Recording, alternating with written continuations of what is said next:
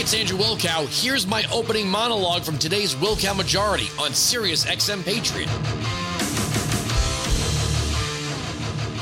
All right, if you want to follow the live feed from Court TV here on Sirius XM, you want to catch Vinnie Politan, Julie Grant, and the rest of the crew, it's channel 793. If you want to follow live, joining us now live is lead anchor Vinnie Politan. How you doing, sir? Excellent. How you been, Andrew? Fine. How are you? Um, long time since we saw you around the hallowed halls of Sirius XM. I want to I want to do my best to keep this in in in balls and strikes and and and, and procedure rather than than any opinion. So let me ask you this: the judge in the case, Cahill, uh, made a statement that the public statements by Maxine Waters may have thrown an X factor into this case. It could open the door for an appeal where maybe the appellate court wouldn't have heard the case. Just give me your take on the judge's statement about politicians making statements in this case. It's been a problem since the beginning. Uh, and, and Judge Cahill has been battling all of this, right? You got the highest profile case in the nation already. Uh, we know what happened after the death of George Floyd, and he's trying to get a fair and impartial jury. He's trying to keep them from being influenced from outside uh, sources. So it's been a challenge for him. But here, here was the problem with Maxine Waters is that it creates an issue uh, for appeal. Now, an, appellate issue only becomes relevant if he's convicted. So we haven't gotten to that point yet. But that's the concern of every judge is right. I do the trial. We, we get to a verdict. We don't want to do this again. And Maxine Waters, uh, by making that very public statement, the jury was not sequestered. Uh, they were home. Uh, that is something that they could hear. And it's not just about talking about the case. This takes it to a different level. We're talking about the potential to um, influence a jury or, or, or uh, coerce a jury into a certain verdict to prevent certain things from happening. So now, it, it was it was it could be looked at as almost a, a, threat that hey, if you don't give us the right verdict, which is guilty, then there could be more violence in the streets, and that's on you, jury. So that's how it becomes an issue uh, rather than just the publicity of the case. Um, but in order for it to be a successful appellate issue, you'd have to have evidence that a juror heard it, evidence that it influenced the jury, and evidence that even though it influenced the jury, um, it, it, it it actually impacted uh, the verdict in the case. So there's a lot of other hurdles, but it creates an unnecessary issue in a case that already has a gazillion uh, problems circling around it because of the nature of the case. I was watching your broadcast last night, and obviously this is this is your lane, right? You cross all the T's, you dot all the I's, you look for all the nuances in the trial. My wife's a big fan, by the way. Uh, she wanted me to tell you that, you know. Awesome, like, you know, awesome. So she, she, she is a, a fan. gal there, Andrew. She, well, she's a criminology major. She she loves court TV. Uh, it just it it speaks to her.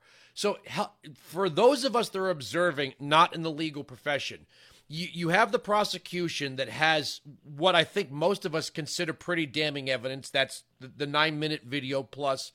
Um, you did you did have some conflict between medical examiners and experts, and then you have the defense. Was it? I, I don't know if it's considered an act of desperation or just being, you know, a defense lawyer tries their best to represent their client, bringing up this issue of the exhaust of the patrol car. It seems like the the I'll use try to use the word velocity or at least the wind in the sails. It seems like the prosecution uh, had a better path toward conviction than the defense had to to uh, not guilty. Uh, just tell me tell me where we are in this. I, I agree with. Well, first of all, look at it this way: prosecutors were handed the most powerful piece of evidence that any prosecutor's ever been given in a case. Think about the impact that that original video had, not just on Minneapolis, not just on Minnesota, not just on the United States, but around the globe. So that is a piece of evidence that prosecutors are using the video of George Floyd dying. Okay? So you take that, and already it's an uphill battle because we know the impact that that had on people who saw it. The jury saw that video. Some of them was the first time they had seen it from start to finish. So that is the huge head start that they get. Now, the, the part of the case that initially was a problem for prosecutors was the cause of death, believe it or not, because of the medical examiner, Dr. Baker, and his findings, where his findings were not that George Floyd's air path was cut off and he couldn't breathe, which is what everyone saw in the video. And that was what the story was. The medical examiner's uh, opinion was not uh, in sync with the video. So, what did prosecutors do? They did something that I've never seen done before. They went out and got other experts, some of whom aren't even pathologists, to give the opinion on cause of death. I mean, in every case I've covered at court TV, prosecutors put the medical examiner on the stand to explain to the jury the cause of death. Well, in this case, the cause of death wasn't exactly what prosecutors believed it was, needed it to be, and wasn't totally in sync with the video. So they got a pulmonologist, they got a cardiologist, and then they got a, a pathologist who worked, who used to work in Hennepin County but doesn't work there anymore, uh, and didn't perform the autopsy.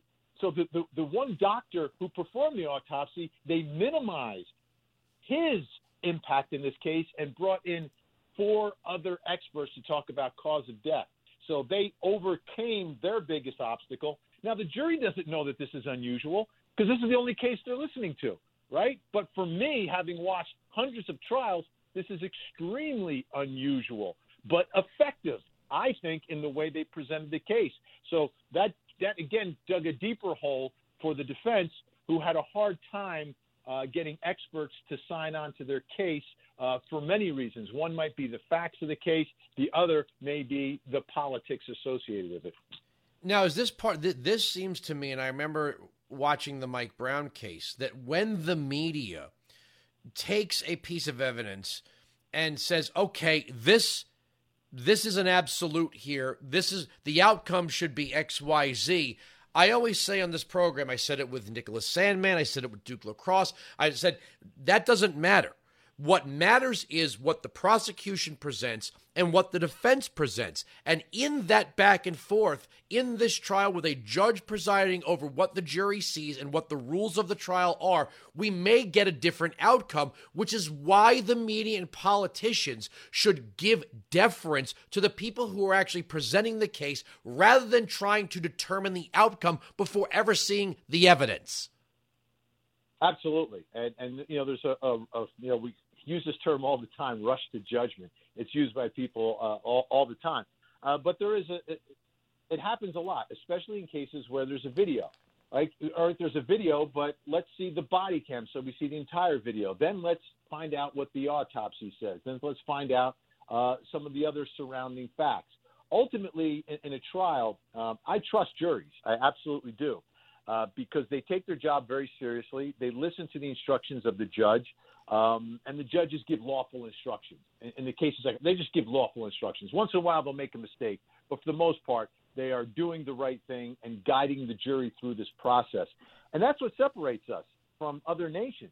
I mean, we have ordinary citizens come in, and they all have to agree beyond a reasonable doubt. I mean, that standard is so high right? Beyond a reasonable doubt. They all have to agree. We don't allow um, uh, mobs, politicians, or pundits to determine the outcomes in cases. Now, the, the I will say the rare exception in, in the criminal justice system that I've been covering my entire career when things can get ugly and prosecutors can get off track is when the case becomes political. And this one obviously is, is, is in that world and it could go off the tracks. And that's when we have danger because the job of a prosecutor is to seek justice and the truth. It's not to win the case. Whatever the facts are, the facts are. Whatever the truth is, the truth is, and that's your job. The job of the defense is much different. It has nothing to do with the truth. It has to do with representing the interests of the accused. And, and that's the only way our system works is if we have one attorney or, or one team representing those interests and the other side is representing the people, which is justice, which is the truth. And the only time I've seen prosecutors in my career get off that track, and I'm not saying it happened in this case, is when politics intersects with the law, and that's never a good thing. Now, let's talk about the charges prosecutors seek. Um, a very high profile case, Casey Anthony. Um, you you have you have prosecutors that sometimes hear the call of of of the crowd they hear the call of the media or the court of public opinion. And i i i always say this as a non-legal professional that if you shoot for something if you go for a charge that you do not have the evidence to support then you're going to lose. So if let's say and i'm you're going to have to lay this out for me we only have about five more minutes. If manslaughter is the charge that they that, that is rock solid but a any charge of of of murder with any sort of uh, premeditation to it. If they can't get that but that's what that's what the crowd wants. If the prosecutor answers the call of the crowd then they may fail rather than saying to the crowd but this is what we actually have. We can get him on manslaughter. Absolutely. I agree a thousand percent with, with your analysis there.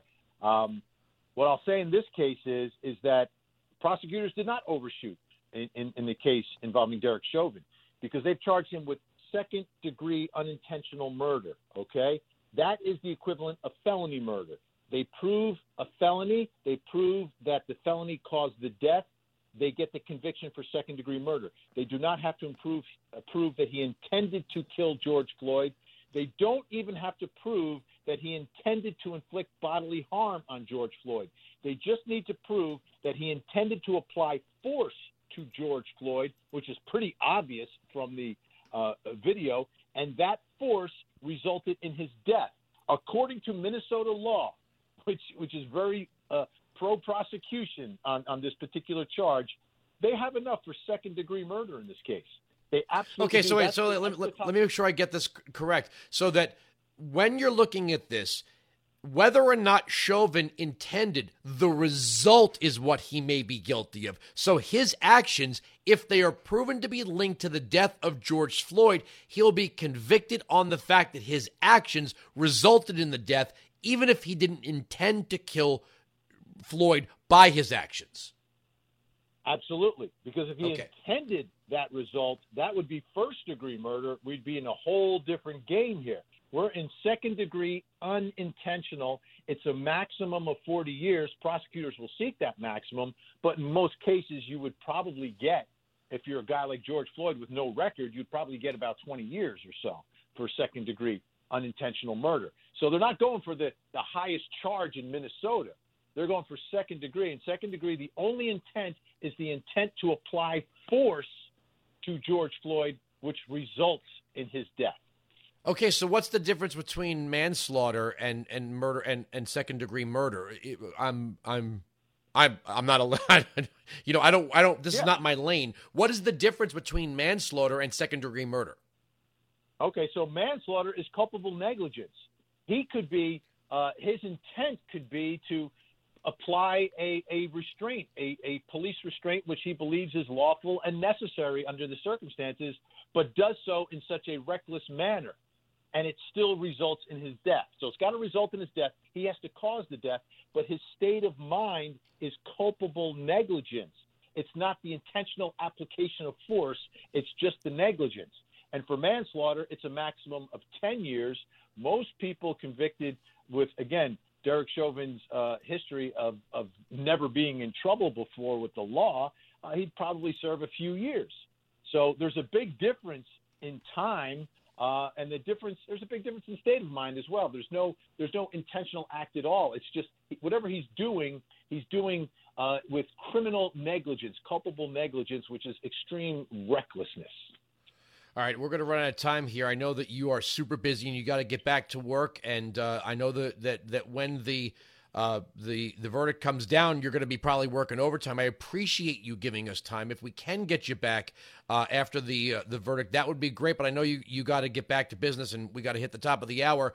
Again, you can follow it live, channel 793, Court TV. Vinnie Politan, thanks for joining us. Thank you, sir. All right. We'll also be speaking to Julie Grant from Court TV probably tomorrow, Sirius XM Patriot. You can join me live on the Wilkow Majority Monday to Friday, noon to 3 East, 9 to noon West on Sirius XM Patriot Channel 125.